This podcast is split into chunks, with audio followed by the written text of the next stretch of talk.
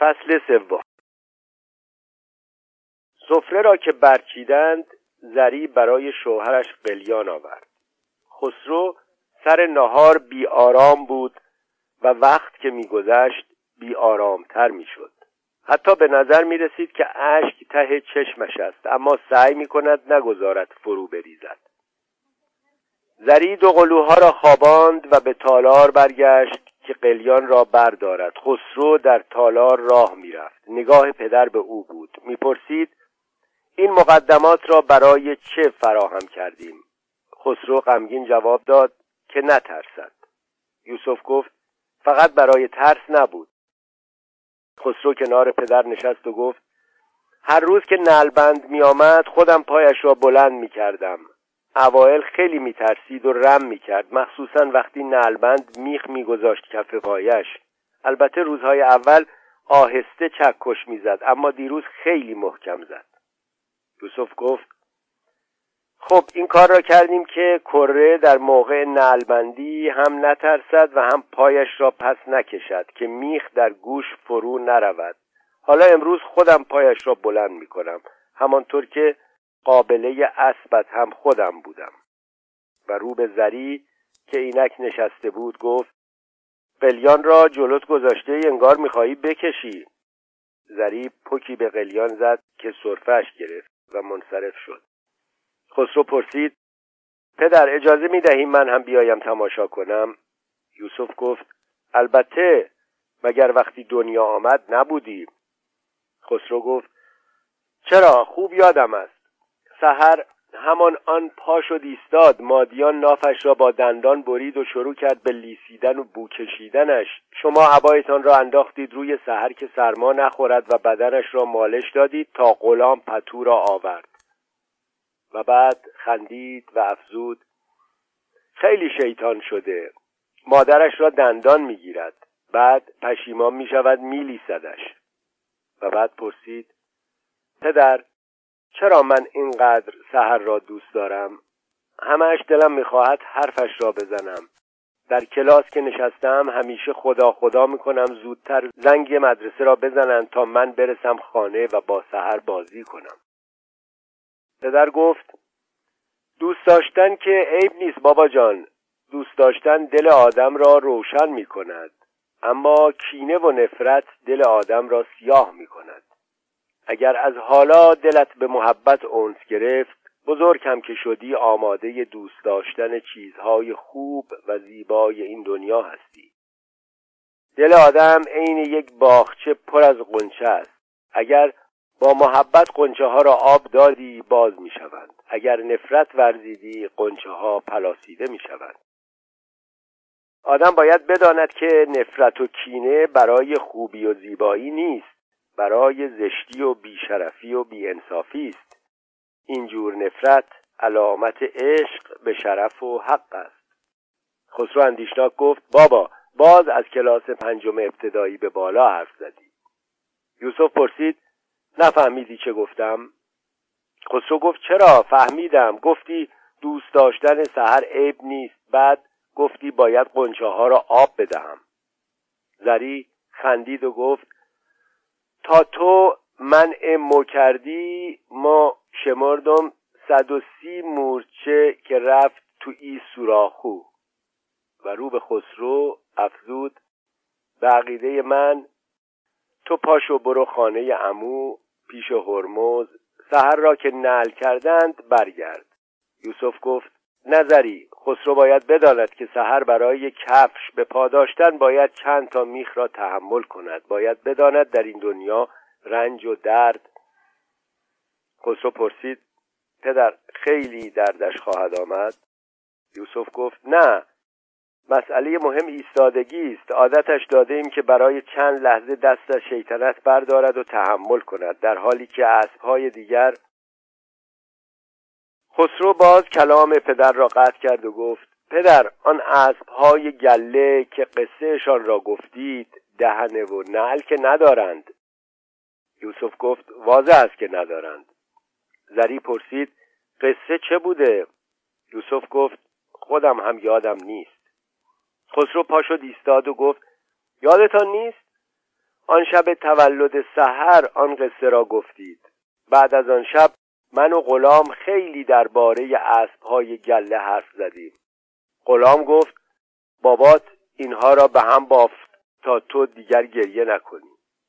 زری خندش را فرو خورد و پرسید داستان چه بوده؟ خسرو گفت پدر من می‌گویم. پدرم وقتی مهمان ایل بوده یک شب محتابی که هوا همچین صاف بوده و آسمان همچین ستاره داشته پدرم اینها می‌روند شکار.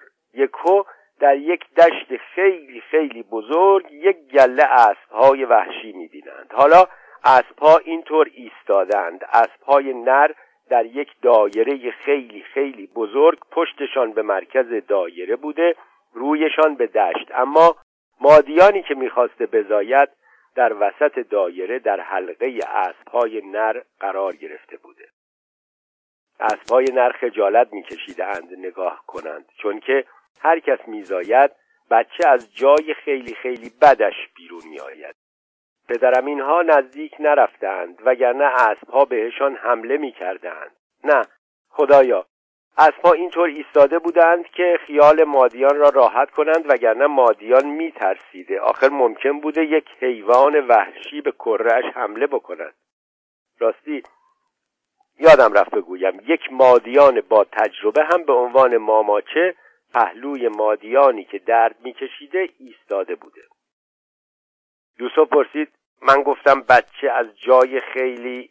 خسرو جواب داد نه بابا این را غلام گفت. و غلام با کلاه نمدی همیشگی تو آمد. خسرو پرسید نلبند آمده؟ غلام رو به یوسف جواب داد زنش آمده می‌گوید تب کرده افتاده. عصر غلام با دو طبخکش آمد. دو تا سینی مسی پر و پیمان از نان و خرما با پوششی از سفره قلمکار در انتظار طبخکش ها روی لبه حوز جلو امارت قرار داشت. امه خانم چادرش بر سر کنار یکی از سینی ها نشسته بود. حاجی محمد رضای رنگرز دم در باغ قدم می‌زد. اما حسین آقای عطار تو آمده بود و کنار نارنجستان به تماشای شکوفه های بهار نارنج ایستاده بود. زری یک هفته می‌رفت زندان و هفته دیگر می‌رفت دارالمجانین و همیشه داوطلبی پیدا می‌شد که برای ثواب به جایی برود که خود زری آن هفته نمی‌رفت. و وقتی هیچ داوطلبی نبود حسین آقا و حاجی محمد رضا همسایه هایی بودند که روز مبادا همسایگان را دست تنها نمیگذاشتند. زری تا همین یک لحظه پیش پا به پای خدیجه کلفتشان و ام خانم خرما لای نان میگذاشت و حالا پشت میز آرایش داشت ایستاده بزک می‌کرد از پنجره اتاق خواب می توانست باغ را ببیند و گوشش به صداهایی بود که از باغ می آمد. شنید که امه از یکی از طبق ها پرسید خب چند میستونی؟ طبق کش اولی که مخاطب بود جواب داد کجا باید بروم؟ امه خانم گفت ارک کریم خانی دوست خانه. طبقکش گفت خدا عمرت بده. پول نمی‌خوایم نان خانگی بده. طبقکش دومی گفت من کجا می‌روم؟ امه خانم گفت تو می‌روی دیوان خانه. طبقکش دومی گفت به من هم نان بده. زری دست کشید به صورتش و پوترها را یک نواخ کرد و به ایوان آمد. امه خانم توضیح داد زندا داشت به جای کرایه نان می‌خواهند. زری گفت باشد. و رو به غلام گفت نفری ده تا نان بهشان بده. طبخکش اولی گفت راه من دورتر است ولی باشد. او بچهش مرض گرفته. همین مرضی که می‌گویند قشون خارجی نطفهش را تو آب انبار وکیل ریخته. امه گفت پناه بر خدا. حسین آقا گفت خودشان کم بودند مرضشان را هم آوردند. طبقکش اولی گفت شما برای زندانی ها و دیوانه ها شب جمعه خیرات می کنید اما هیچ کس برای ما که دم دستشان هستیم خیرات نمی کنند طبقکش دومی گفت خدا عوضشان بدهد. خدای ما هم کریم است. غلام نانها را آورد. هر دو طبقکش لنگهایی را که چنبره کرده بودند و در دست داشتند باز کردند. نانها را به دقت در لنگها بستند و لنگها را به کمرهایشان جوری بستند که شکمهایشان پیش آمد. زری پرسید پس حالا چی چی روی سرتان می‌گذارید؟ طبقکش اولی گفت اگر این کار را نکنیم نانها را ازمان میقاپند. آن هم نان خانگی تنک انگار برگ گل محمدی. از بویش دل آدم مالش می رود خوب کردید روی سینی ها سفره انداختید. زری گفت با درشکه می روید در یک قدم دو قدم راه کسی نان از شما نمی قاپد. همان طبقکش اولی گفت مثل اینکه خانم اهل این شهر نیستند. زری گفت غلام لنگ آقا و لنگ خسرو را از خدیجه بگیر بده چنبره کنند. نمی شود طبق را روی کله لختشان بگذارند. صدای ماشینی آمد که در باغ ایستاد و بوغ زد. ابوالقاسم خان را دید که با پسرش هرمز تو آمدند. اندیشید خدا مرگم بدهد. من که هنوز کارهایم را نکردم. و تو دوید. لباس خانهش را به شتاب درآورد. بلوز پشمیش را به تن کشید و دامنش را پوشید و دنبال کفشهایش گشت. صدای خانکاکا را شنید که گفت صاحب خانه ها معطلی دارید؟ و بعد صدای امه آمد که می گفت عجله نکن اولین روزی است که خودش نظرش را نمی‌برد محض خاطر تو. و باز صدای خانکاکا آمد. راه دور است باید سر پنج بعد از ظهر آنجا باشیم. امه پرسید مگر دم سید الوفا نیست؟ خانکاکا گفت نه همشیره یک فرسخ بالاتر است. امه گفت بیا تو هم ثوابی بکن و این بنده های خدا را خلاص کن. تا آنها حاضر بشوند ما را با ماشینت بفرست. خانکاکا گفت تریاکت دیر می شود همشیره زری داشت موهایش را شانه می کرد. اندیشید الان است که خواهر و برادری به جان هم بیفتند. صدای هرمز را شنید که پادرمیانی کرد. همه جان می‌خواهید من بروم؟ من دوست میدارم با زندانی ها حرف بزنم. با حسین آقا سه بار رفتم مگر نه حسین آقا؟ و صدای خشمگین خانکاکا آمد که تشر زد. باز حرف مفت زدی. خانکاکا آمد لب ایوان و به خنده خطاب به زری پرسید. زنده داشت چند ساعت از جلو آینه ای کو داداش؟ کو خسرو. زری جوابی به خانکاکا نداد. گوشش به صدای امه بود که گفت را بیفتیم حسین آقا. کمک کنید طبق را روی سرش بگذارید. و صدای یکی از طبق آمد. یا الله. و بعد الهی به امید تو. خود سرجنت زینگر آمده بود به پیشوازشان و با هم از کنار مزارع سیفیکاری گذشتند. زری گرمش بود اما می‌دانست که شب سرد خواهد شد با خانکاکا جلوتر از همه می‌رفت و یوسف و زینگر به دنبال آنها می آمدند.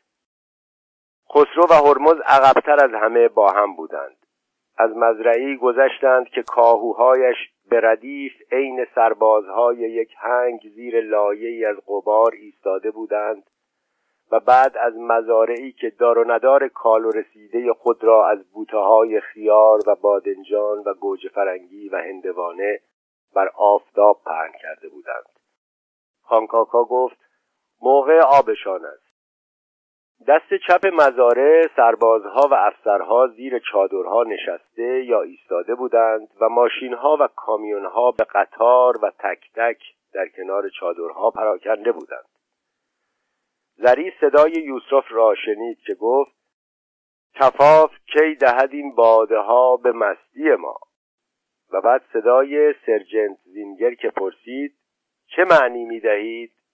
خان کاکا ایستاد و رو به آنها کرد و زری هم مجبور شد بایستد ابوالقاسم خان رو کرد به سرجنت زینگر چشمایش را به هم زد و گفت عرض کنم به حضور با سعادت جناب عالی مقصود داداشم این است که یک گیلاس ویسکی میچسبد اما آدم با یک گیلاس تنها که مست نمی شود و یوسف را جلو فرستاد و خودش هم دوش زینگر به راه آمد. مهمانها را به چادر عظیم سرفرماندهی هدایت کردند. از بس خانکاکا عجله کرده بود زود رسیده بودند. در چادر با خانم حکیم و یک افسر اسکاتلندی سلام و تعارف کردند. کنار چادر روی میز نقشه ایران پهن بود. خانم حکیم در چادر راه می‌رفت و از روی کاغذ مثل اینکه چیزی را از بر می‌کرد زری نگاهی به نقشه انداخت. آنقدر علامتهای جور و جور رنگارنگ روی نقشه گذاشته بودند که اگر آدم علامتها را هم میشناخت باز گیج می‌شد. یوسف سراغ نقشه رفت و خانکاکا هم آشفته دنبالش راه افتاد. یوسف گفت عجب لطوپارش کردند. خانکاکا دست گذاشت به بازوی برادرش. یک سرباز هندی با سینی پر از جامهای شربتها و مشروبهای رنگارنگ به چادر آمد. زینگر هدایتش کرد به سر میز نقشه. به یوسف گفت حالا بیا شام. هر سه یکی یک جام برداشتند. زینگر جامش را بلند کرد و گفت به سلامتی ایران کیلی بزرگترین از فرانسه و تهران بزرگتر از ویشی. یوسف سرش را از روی نقشه برداشت و به او نگاه کرد و گفت ولی بدبختانه ما نجنگیدیم. خانکاکا چشمایش را به هم زد و گفت چه ارز کنم که آب معدنی ویشی برای سوء حازمه زینگر حرفش را برید و از یوسف پرسید چرا بدبختانه می‌گفتی؟ یوسف جواب داد که چون که عواقبش را داریم می‌کشیم بی آنکه مزه قهرمانی یا شکست شرافتمندانه را چشیده باشیم. زینگر به خشونت گفت اگر توانست جنگ کن دیگر. پیدا کردم. این لفظ کوب است. پوشالی بود. وقتی دریدیم کون نداشت. عوض کون کاه پر کرده بودی. یوسف بی اختیار خندید و دست به شانه زینگر گذاشت و گفت زینگر عزیز خودتان می‌دانستید خون ندارد و زشتی و ابتزالش در همین بود. حتی نمی‌دانستیم نباید بجنگیم تا اگر شکست می‌خوریم شکست غرورآمیزی باشد. زینگر دست را به علامت ایست جلوی صورت یوسف گرفت و گفت بر یواش یواش بگو تا من پیروی کنم. خانکاکا چشمایش را به هم زد و گفت کاری است گذشته و سبویی است شکسته. زینگر به خشم گفت تو شعرگویی میکن و حواس مرا پرت میکن. افسرهای دیگر انگلیسی و اسکاتلندی و یک افسر هندی و مکماهون به چادر آمدند. هرمز در گوش زری نجوا کرد. اگر آقای فتوحی اینجا بود دستش را به طرف عمویم دراز می‌کرد و می‌گفت مرد چنین باید.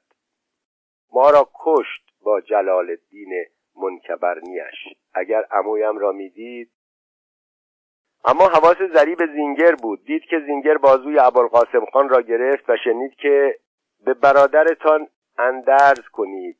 خدا با شما نعمت می‌دهد. بدهیدش به ما. این نعمت مال همه مال بشر. این همه برای شما زیاد لازم نبود. یوسف خندید و گفت عین بیبی. بی. مثل اینکه زینگر جا خورد. صورت و گردنش قرمزتر از پیش شد. جامش را گذاشت روی نقشه و گفت شما بلد نبود. شما لازم نیست. ما درآورد. رساند به آنها که لازم شد. و ناگهان دوستانه جامش را برداشت و گفت به سلامتی. حاکم با کلونل لوچ از جلو و عروس و داماد تازه و گیلانتاج به دنبالشان به چادر آمدند. افسرها خبردار ایستادند و حاکم به همه سر داد. رئیس قشون مدیران روزنامه های شهر و رؤسای ادارات و همه با زنهایشان کم کم آمدند و چادر را قلقله کردند. بوی پا و الکل و عرق بدن و عطر زنها به هم آمیخت. حالا دیگر سه تا سرباز هندی خدمت می‌کردند. زری به خسرو و هرمز اشاره کرد و هر سه با هم به طرف گیلانتاج رفتند. تصمیم داشت دست از رو بردارد و درباره گوشواره ها گوش زدی بکند. خسرو و هرمز را به گیلانتاج معرفی کرد. دختر دست دراز کرد و خندید.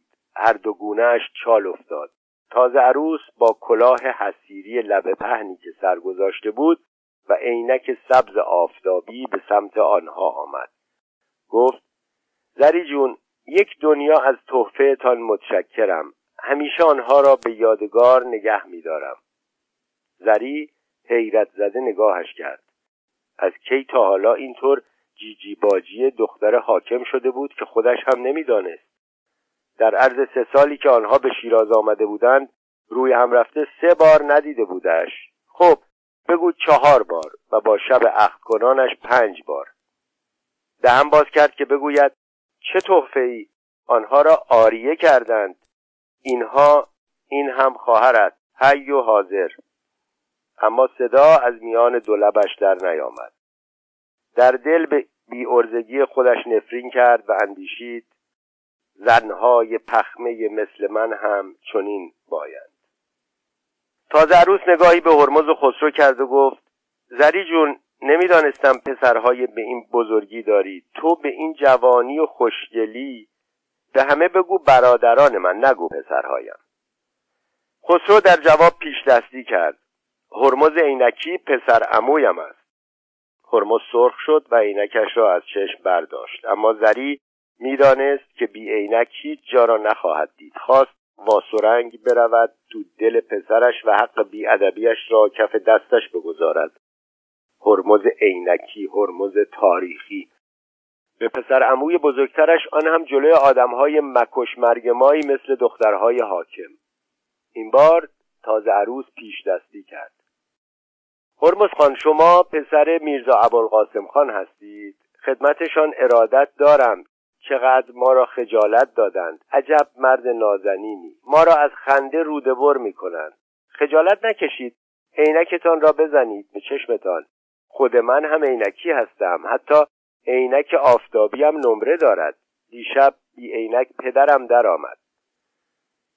صدای تبل و شیپور آمد و کلونل و حاکم از جلو و مهمانها به دنبال از چادر در آمدند.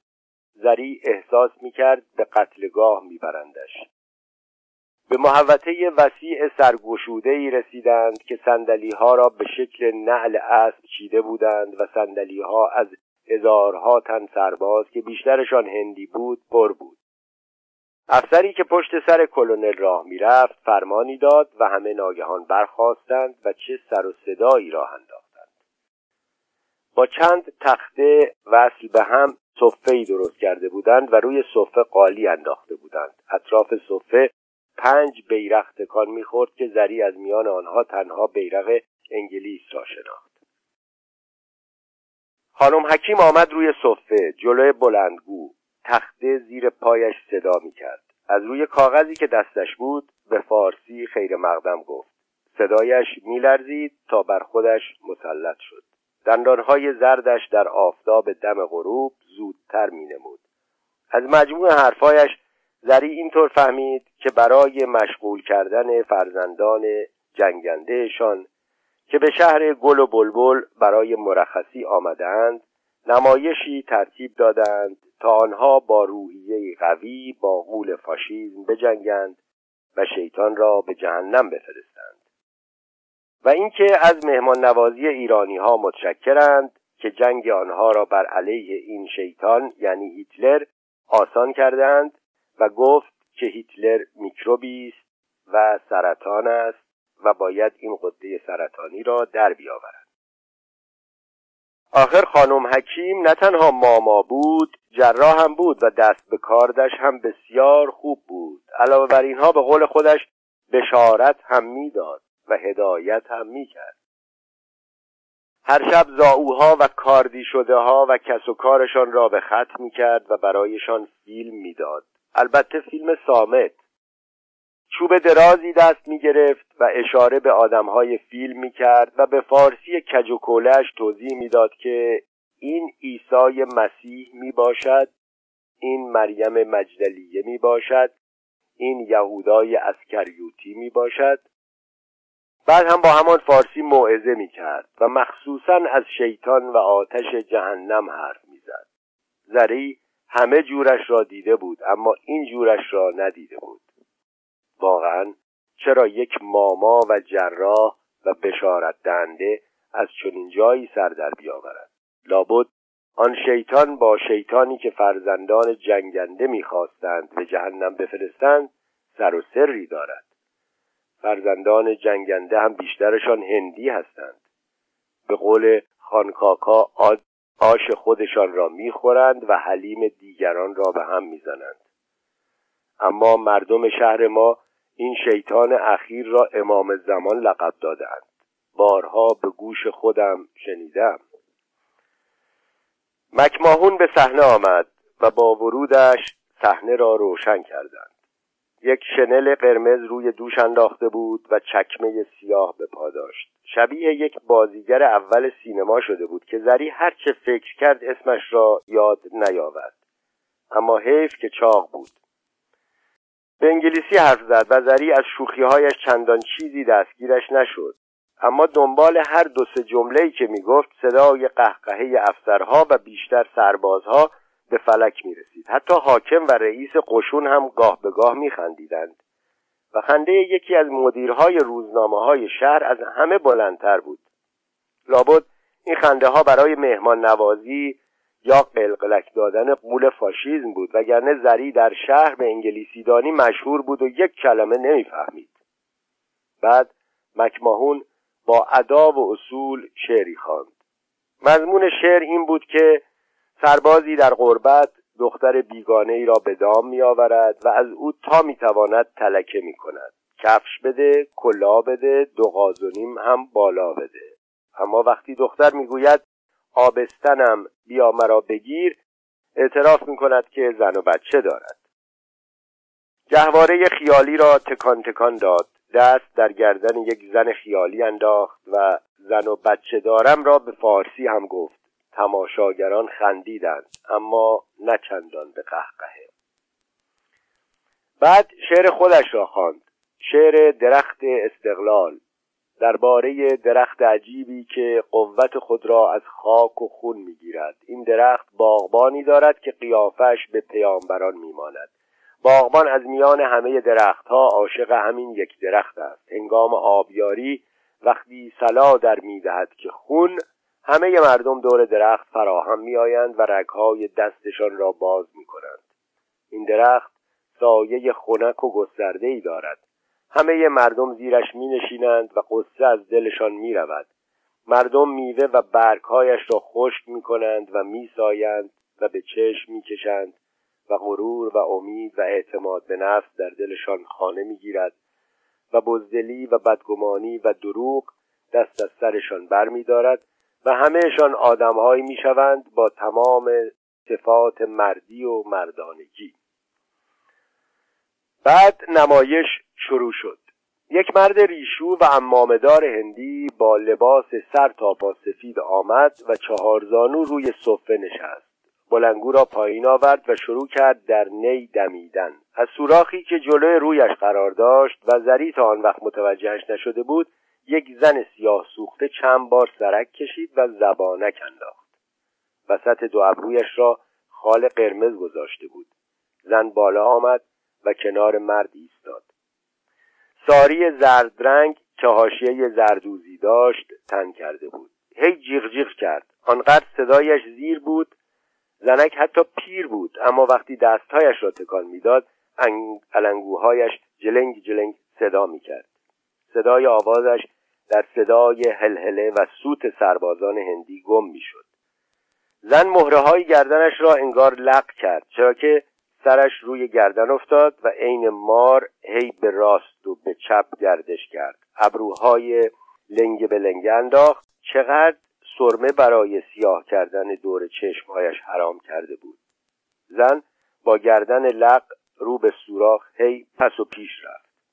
آهنگ نی تندتر شد.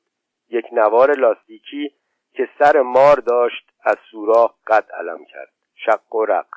زن دست دراز کرد و نوار را کشید. هی کشید. نوار لاستیکی را مثل یک مار طویل در گوشه صحنه چنبره کرد. بعد مرد لاغری با ابروی پاچه بزی و سبیل جوگندمی و کلاه سیلند و لباس رسمی و چتری در دست به صحنه آمد. نیزن همچنان نیش را می‌زد. زن دست دراز کرد و از سوراخ مقداری آتاشخال درآورد و چوب و تخته و شنل قرمزی که ماهون پوشیده بود و کلاه بوغی و قوطی و چکش و پمپ باد. حالا زن شد و دست مرد ابروپاچه بزی. مرد مترسکی از چوب ها ساخت و نوار لاستیکی را از زن می گرفت و جای بدن و دستها و پاهای مترسک را با نوار لاستیکی می پوشند. شنل را انداخت روی دوش مترسک که سر مار داشت و کلاهبوغی را گذاشت سرش. سبیلی با چسب پشت لبش چسبانید. سبیل تمام عرض صورت مار را گرفت. یک علامت صلیب شکسته هم از زن گرفت و به شنل سنجاق کرد. بعد آمد سراغ پمپ باد و سر پمپ را به پای مترسک وصل کرد و با نوای نی شروع کرد به باد کردن مترسک. مترسک هی بزرگ و بزرگتر شد. سرش بدنش دستها و پاهایش هی باد کرد باد کرد. عجیب عظیم شد. قسمت عمده صحنه را فرا گرفت و مرد هندی امامه به سر مجبور شد بکشد کنار. صدایی پشت سر زری زمزمه کرد. هیتلره ناگهان بر تبل کوفتند. یک مرد چاق با چپق کوچک به گوشه لب از جلو اموسام و افسرهای جور و جور شلیته به پا و بی شلیته علامت داس و چکش به بازو بسته و بی علامت ریختند به صحنه. هر کدام یکی یک تیر کمان در دست داشتند. اول شروع کردند به انگولک کردن مترسک. یکی از افسرها هی جلوشان را می‌گرفت و داد می‌زد نیید نیید بعد او هم رضا داد و فریاد کشید خراشو خراشو بعد محکمتر بر تبل کوفتند. تیر و کمانها به کار افتاد و هر کدام تیری به جایی از بدن مترسک انداختند. باد مترسک هی کم شد و کم شد. تا به کلی خالی شد. فس کرد و افتاد روی زمین. جماعت هورا کشیدند و دست زدند. و بعد نمایش های